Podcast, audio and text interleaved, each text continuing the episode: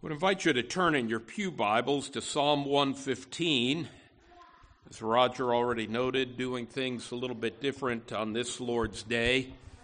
Uh, we had Matthew 5 for our responsive reading, and there's a reason for that. And our sermon text for today, this first Sunday of um, 2020, is uh, from Psalm 115. Next Sunday, uh, we'll begin our study of the book of Romans.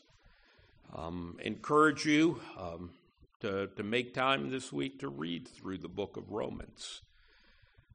Um, become familiar with it, and uh, I know you'll you'll grow to to love it as it uh, contains the life-giving, loving gospel uh, of Christ our Savior. Uh, but Psalm 115 uh, a psalm for 2020 as we consider what it means to be living for God's glory. Hear God's word, Psalm 115.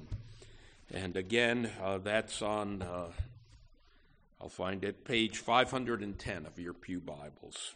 And I'll read it through. Uh, this is the word of God.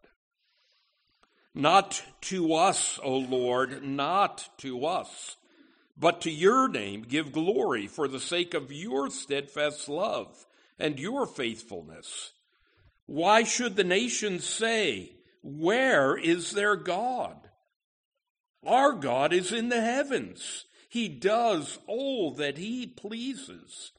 Their idols are silver and gold, the work of human hands. They have mouths, but do not speak, eyes, but do not see. They have ears, but do not hear, noses, but do not smell. They have hands, but do not feel, feet, but do not walk. And they do not make a sound in their throat. Those who make them become like them. So do all who trust in them. O oh, Israel, trust in the Lord. He is their help and their shield. O house of Aaron, trust in the Lord. He is their help and their shield. You who fear the Lord, trust in the Lord. He is their help and their shield. The Lord has remembered us. He will bless us. He will bless the house of Israel. He will bless the house of Aaron. He will bless those who fear the Lord, both the small and the great. May the Lord give you increase, you and your children. May you be blessed by the Lord who made heaven and earth. The heavens are the Lord's heavens, but the earth he has given to the children of man. The dead do not praise the Lord nor do any who go down into silence. But we will bless the Lord from this time forth and forevermore. Praise the Lord. Amen to this reading of God's holy and divinely inspired word. The grass withers and the flower fades, but the word of our God will stand forever. Let's pray. Father, open our eyes that we may see glorious things in your law, Lord. Keep our ears open, our hearts tender, always to the things of Christ. Pray that your Holy Spirit, Father, uh, would be at work, Father, not only in our midst, but in each of our hearts this morning. That we would not only be hearers of the word, uh, but loving, faithful doers of the word. All to your glory and praise, we ask this in Jesus' name. Amen. You know, on this first Sunday of this new decade, it's a, a wise thing for us to prayerfully plan for a fruitful start uh, in this year of our Lord, uh, 2020. You know, even Christians can make uh, sincere resolutions for this new year. Maybe you've done it already. You know, resolutions like this save more, spend less, eat less, exercise more, spend less time on the internet, more time in Scripture. Even a young Jonathan Edwards, uh, the sincere gospel preacher in New England, wrote out 70 resolutions somewhere around the year 1722. And his very first resolution was this one, resolved that I will do whatsoever I think to be most to God's glory and my own good, profit, and pleasure in the whole of my duration, without any consideration of the time, whether now or never so many myriads of ages hence. Resolve that I will do whatsoever I think to be most to God's glory. You know, this morning I, would invite you to turn to Psalm 115 called it, entitled this sermon, a psalm for 2020. Not that you can only read it in, in this year, uh, but I believe it's a great way to start uh, this new year. It's a scripturally edifying psalm that guides us as we uh, start this new year and, and purposefully resolve to live by God's grace and for God's glory. You know, and we'll be studying this psalm with this uh, theme in mind uh, that our glorious God gives us scriptural encouragement to live for his glory. You know, it, it's not only a command, you know, but, but here God graciously encourages us uh, to live for his glory. You know, why then should we live for God's glory? A little different uh, outline this morning. Five reasons here in Psalm 115. Why should we be living for God's glory? I give you the overview a glorious character, a glorious confrontation, a glorious call, a glorious confidence, and finally, a glorious celebration. You know, it begins rightly with the glorious character of God there in the first three verses. Uh, Psalm 115 starts off with a striking plea uh, by the psalmist. You know, not to us, O Lord. And then he repeats himself, not to us, O Lord, give glory. You know, like Jonathan Edwards, and I think all the humble saints in Scripture, you know, the, the psalmist prays that in his life that God would get all the glory. You know, and why should the Lord get all the glory? It, lest we be uncertain or confused, Scripture tells us. You know, God gets all the glory, still in verse 1, for the sake or because of your steadfast love and your faithfulness. You know, we, we've seen that term before in our study of Scripture, God's steadfast love. His, his hesed is the word in the, in the Hebrew. You know, it, it's a word that's rich with meaning. You know, here it's steadfast love. It's also translated God's loving kindness. A longer definition, his covenantal affection for his children. You know, God is a covenant keeping God, always faithful to his promises. You know, the word can also rightly be interpreted grace. You know, God is graciously committed to us in Christ. And the other side of this coin, God's steadfast love and your faithfulness, your, your truth. Uh, we see this expression used in Lamentations, uh, chapter 3, verses 22 and 23. Hear God's word. Lamentations 3, 22 and 23. Uh, the steadfast love of the Lord never ceases. His mercies never come to an end. They are new every morning. Great is your faithfulness. Know, again, use of both of those attributes of God his steadfast love and his faithfulness. You take it one step further. You know, there's a, a verse that we often hear at, at Christmas, thinking of the incarnation of Christ, and that's John chapter 1, verse 14. Many of you know it by heart, but let me read it for us. John 1, verse 14, and the Word became flesh and dwelt among us, and we have seen his glory, glory as of the only begotten, of the only Son from the Father. And what's the last phrase? Full of grace and truth, full of steadfast love and faithfulness. You know, it's describing Jesus Christ, the Son of God. You know, the glorious character of our God. Eh, but what's the response? Look back to Psalm 115.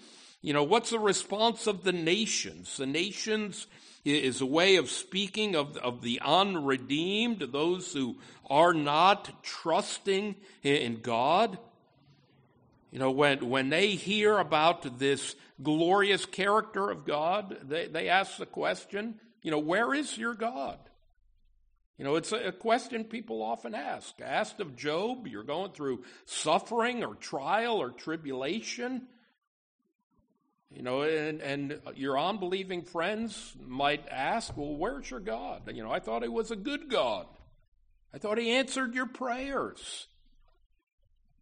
You know, that's what the nations are asking uh, here of Israel. And what's the response? Uh, verse 3 still the glorious character of God. You know, God's people respond in this way Our God is in the heavens, He does all that He pleases. You know, why does it say God is in the heavens? You know, think of it this way in the Lord's Prayer. How does it begin? Our Father who art in, say it, heaven. Yeah. You know, that, that's not just throwaway words. You know, he's in heaven. You know, he, he sits upon the throne.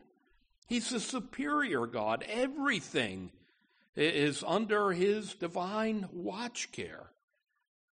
And that's the last phrase. He does all that he pleases. You know, that, that's another way of saying God is sovereign. You know, God's will will always be accomplished you know, for His good, for our good, and for His glory. You know, it's a glorious and a comforting theological truth here for, for troubled Christians. I came across this quote this week from Joni Eareckson Tada. Many of you might be familiar with her, a Christian woman. Um, had a diving accident when she was 16, quadriplegic, and and then, as of late, she has been battling cancer. And this is what she wrote, and thinking about you know, God's sovereignty. And I quote Nothing is a surprise to God, nothing is a setback to his plans, nothing can thwart his purposes, and nothing is beyond his control. I can send you that quote uh, later on. Um, but but that, her quote is, is taken based upon the truth of Scripture. You know, hear this from Isaiah chapter 46. Uh, verses 8 and 10. Isaiah 46, verse 8. Remember this and stand firm. Recall to mind, you transgressor, transgressors. Remember the former things of old. For I am God, and there is no other. I am God, and there is none like me. Now, verse 10 declaring the end from the beginning and from ancient times, things not yet done, saying, My counsel shall stand, and I will accomplish all my purpose. Now, God's a sovereign God. You know, he, he's a glorious God. You know, as we again consider this, these opening verses, let me read the first verse again. Uh, tell a, a quick, give a quick illustration. Not to us, O Lord, not to us, but to your name give glory. You know, it's said, uh, one Christian Bible scholar noted that in England, William Wilberforce who, who served in the English Parliament. He spent much of his life uh, pushing, promoting a bill for the abolition of, of slavery. The slave trade in the British Empire finally passed in the year 1807. And it said that after that bill finally made it through Parliament, this is the verse that he quoted. Not to us, O Lord, not to us, but to your name give glory. May we start this new year, this new decade, centering on the, on the glorious character of God. So, a glorious character of our, our, God, but there is a glorious confrontation with idolatry, verses 4 through 8. You know, you'll see in this psalm that there are stark contrasts.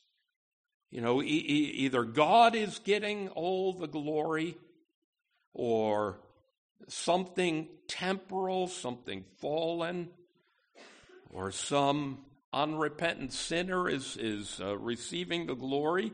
And, and, so the, the psalmist here, here is, is confronting idolatry. Uh, Dr. James A. Boice, in his uh, sermons on the Psalms, and uh, he speaks plainly, but usually gently, but he writes this about the following verses.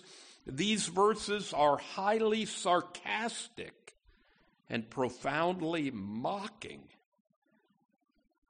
You know, it, it's the only time in the Psalms that we hear such a strong attack on idolatry. You know, we're either worshiping, following, loving the one true God, or we're serving idols here. And, so the psalmist describes these, these idols, and you might be asking the question well, what, what's an idol? A few different definitions, but here's one. An idol is anything or anyone or any activity that we love more than God.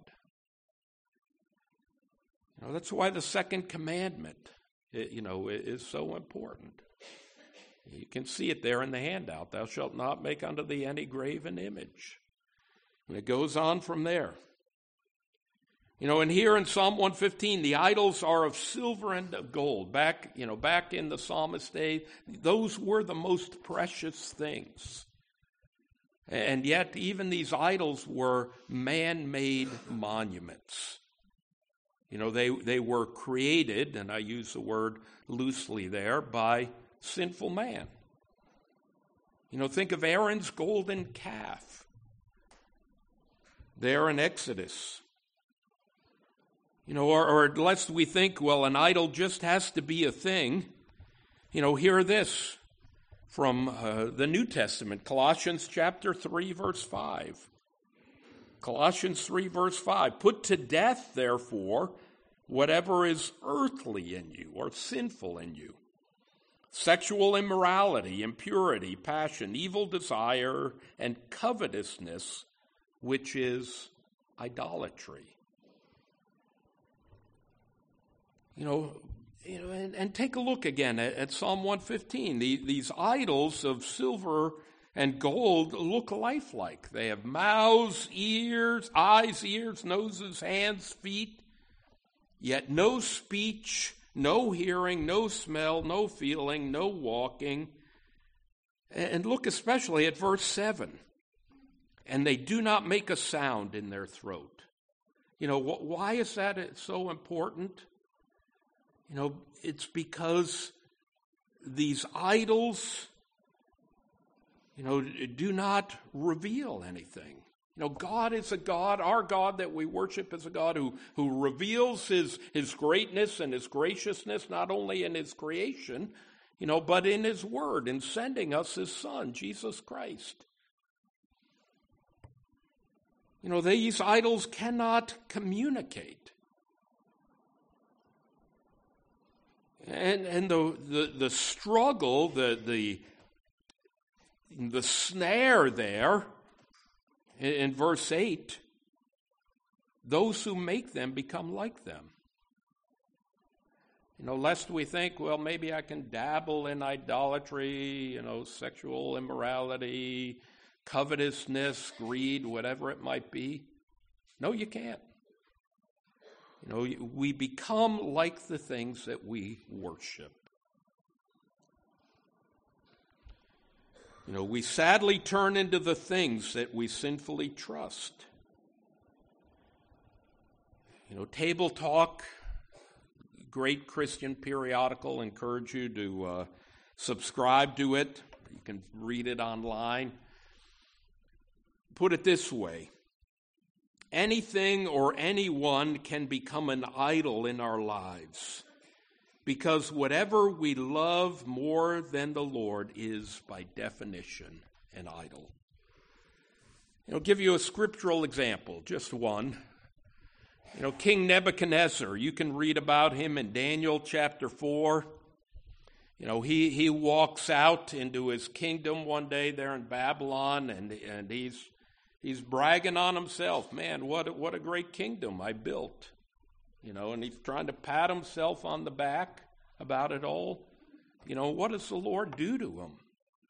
Doesn't strike him dead, but, but it's a pretty graphic image. He, you know, he becomes like an animal, you know, living out in the wild. You know, but that's not the end of the story. You know, at the end, Nebuchadnezzar repents. Eh, you know, and the Lord restores him. And I believe it was a object lesson. Nebuchadnezzar became like the things, the idols that he worshipped. You know, and, and take it a step further and talking to you and, uh, and preaching to myself, a little bit of meddling here. What's an idol? Temporal possessions can become an idol. Our homes, guns, books, antiques. You know, a, a, preoccupation with pleasure. Not that God doesn't want us to enjoy things, but a preoccupation with pleasure. Eating, hunting, shopping. Yes, sports. You know, I, I think I, we, there's the idol too of trying to escape from God's providential trials. Whether it's a sickness, you know, or God is bringing us through a, a hard relationship. You know, you know, there, there are idols you know, that, that we still worship here and now. And so our prayer should be, help me, Lord, to identify those sinful idols in my life. May I turn from those idols. You know, may, may I trust in you more fully, faithfully each day. A glorious confrontation with idolatry. Third, a, a glorious call to trust in the Lord, verses 9 through 11. You know, great encouragement here. God's gracious antidote for the attraction of sinful idolatry. You know, God gives a strong and sovereign call to us. In fact, it's a, a command for Christians. Trust in the Lord. Uh, you, you, could boil down much of, of what is God is teaching us here in, in Psalm 115, in fact, in all of Scripture, to, to that command trust in the Lord. You know, and God, there's a series of three audiences then that the psalmist is addressing. You know, O, o house of Israel or Israel. That, that's all of God's people. That, that would include us. O Israel, trust in the Lord. And then, O house of Aaron, the, the priestly line. You know, lest the priests think, well, you know, I'm off the hook. Of course I trust in the Lord. No. O house of Aaron, trust in the Lord. And then, third, you who fear the Lord. You know, God fearing Gentiles. Here, here we can see the gospel in Psalm 115. You know, this isn't a, a, a command just to, you know, the Jews. You know, it's, it's a command to all of us. You who fear, you who reverence, you who worship the Lord. Trust in the Lord. You know, it's a command to trust in the Lord's steadfast love, His faithfulness, His sovereignty. What does it mean to trust? Means we confide in the Lord. we, we commit ourselves entirely to Him. You know, there is no such thing as a half hearted trust. Well, I sort of trust the Lord. No. Either we trust the Lord or we don't trust the Lord. To trust in the Lord.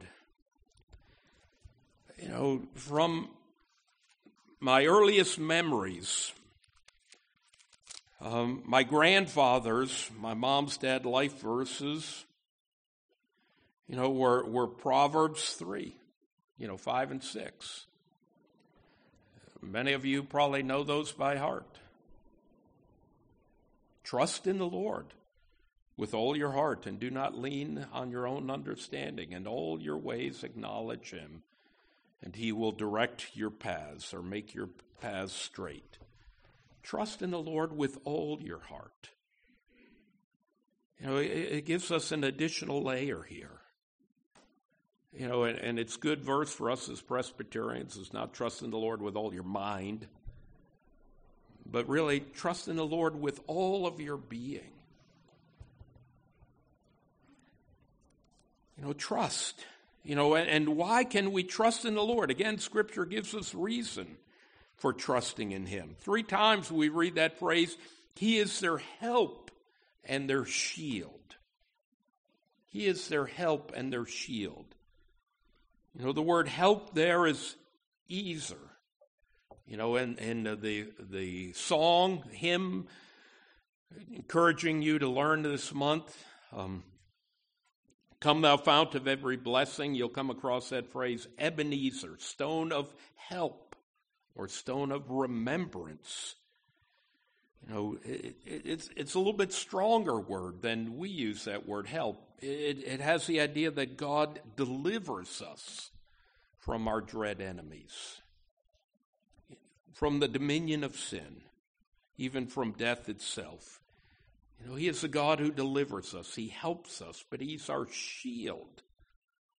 He's our defensive weapon. He protects us from Satan's attacks. You know, Ephesians chapter 6, verse 6, 16, the, the, the armor uh, of the Christian faith is the shield of faith. Ephesians 6:16 Take up the shield of faith with which you can extinguish all the flaming darts of the evil one. You know, it doesn't say, well, most of the darts of the evil one, or a few of the darts with which you can extinguish all the darts of the evil one. You know, he's our help and our shield. How can we not but trust in that God who is our help and our shield? You who fear the Lord, who reverence God, trust in the Lord. Worship Him, walk in loving obedience. Don't want to ever recommend mute movies, but uh, seen the movie a few times. It's a movie musical, Fiddler on the Roof, you know, back from 1971. Uh, there's a scene in that movie, you know, one song. It's a Sabbath day scene. Um, uh, the movie is set in pre revolutionary Russia. Um, the, this Jewish family, Tevye, Golda, and their five daughters, are, their whole life is will quickly turn upside down, but they're, they are gathered around the dinner table. It's the Sabbath celebration. You know, the wife, Golda, lights the candles, uh, covers her eyes, and, and then uh, she begins to sing this song, a Sabbath prayer. May the Lord protect and defend you. May he always shield you from shame. May you come to be in Israel a shining name you know, here in, in Psalm 115, the Lord gives us his gracious and glorious call to trust in him. Take it a step further, really, it's to trust in Christ. To trust in Christ for our salvation. You know, to trust that Christ is fully truly God, truly man. He was truly tempted, tried, and tested in all ways as we are, yet without sin. To trust that Christ truly died for our sins on the cross, the righteous for us, the unrighteous ones, to bring us to God. You know, He was our substitutionary sacrifice, that He truly paid the price for our salvation once and for all. You know, we're called to trust in the Lord. Trust in the Lord Jesus who rose again from the dead, coming again for his loved ones. He's our help, our shield, our Savior. Quickly now, uh, verses 12 through 15, the, the fourth truth there's a glorious confidence in God's blessings. You know, the Lord has remembered us. You know, it's not that the Lord has ever forgotten us. You know, the Lord does not suffer from senility nor dementia. We're always on his mind. We are always in his heart. He never forgets us. And He will bless us. What does it mean to be blessed by the Lord? He will show us His steadfast love and faithfulness. He will show that He is indeed our help and our shield. You know, and again, it's a threefold blessing to Israel, to the house of Israel, again to the house of Aaron, that blessing on those who fear the Lord, and then this little phrase, both small and great. You know, from the youngest to the oldest, from the one with the least amount of in their savings account, you know, to the one with millions of dollars in their saving account, to the one who doesn't have a, a high school diploma, to the one who has multiple degrees, you know, from the, from the smallest, from the least of these to, to the greatest. You know, it's, it's God's gracious blessing upon us. You know, the Lord remembers us. You know, remember that cry of the repentant thief on the cross. Not a vain cry. You can read it in Luke's gospel. What does he cry to the Lord? Jesus, remember me when you come into your kingdom. And what's Jesus' promise? Today, you shall be with me in paradise. You know, we can have a glorious confidence in God's blessing.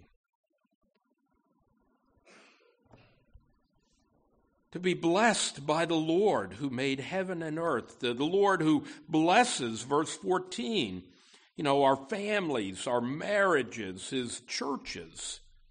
May you be blessed by the Lord who made heaven and earth.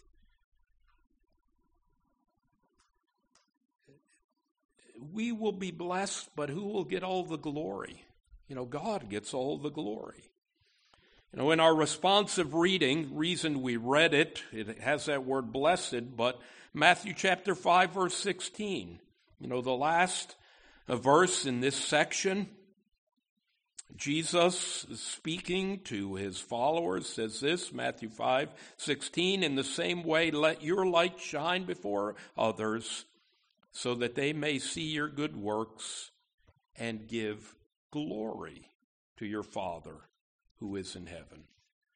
You know, how they will see our good works and why will they give glory to our Father in heaven? They will come to saving faith in Christ. You know, that, that, that blessing of God in our lives will be a blessing not only to us, you know, but to a lost world around us. Finally, there's a glorious celebration. Verses 16 and 18. A glorious celebration in the Lord. It said that Scroggie put it this way this choral song ends with a full throated burst of praise from the choir and the congregation. You know, the heavens are the Lord's heavens, but the earth he has given to the children of, man, called to stewardship, to be wise caretakers of God's creation. A reminder, verse 17 the dead do not praise the Lord. I believe here it's best understood as referring to the spiritually dead, those who have hardened hearts, stubborn hearts, refuse to bow the knee before a holy God. The dead do not praise the, the, Lord, nor any who go down into silence, those who go to, to hell with unrepentant hearts. You know, again, that contrast. Either we're glorifying God, trusting in the Lord, or, or we're trusting in ourselves.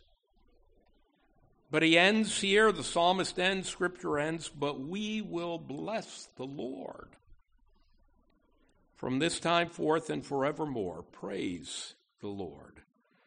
Charles Spurgeon wrote, Though the dead cannot, the wicked will not, and the careless do not praise God, yet we will shout, Hallelujah, uh, forever and ever.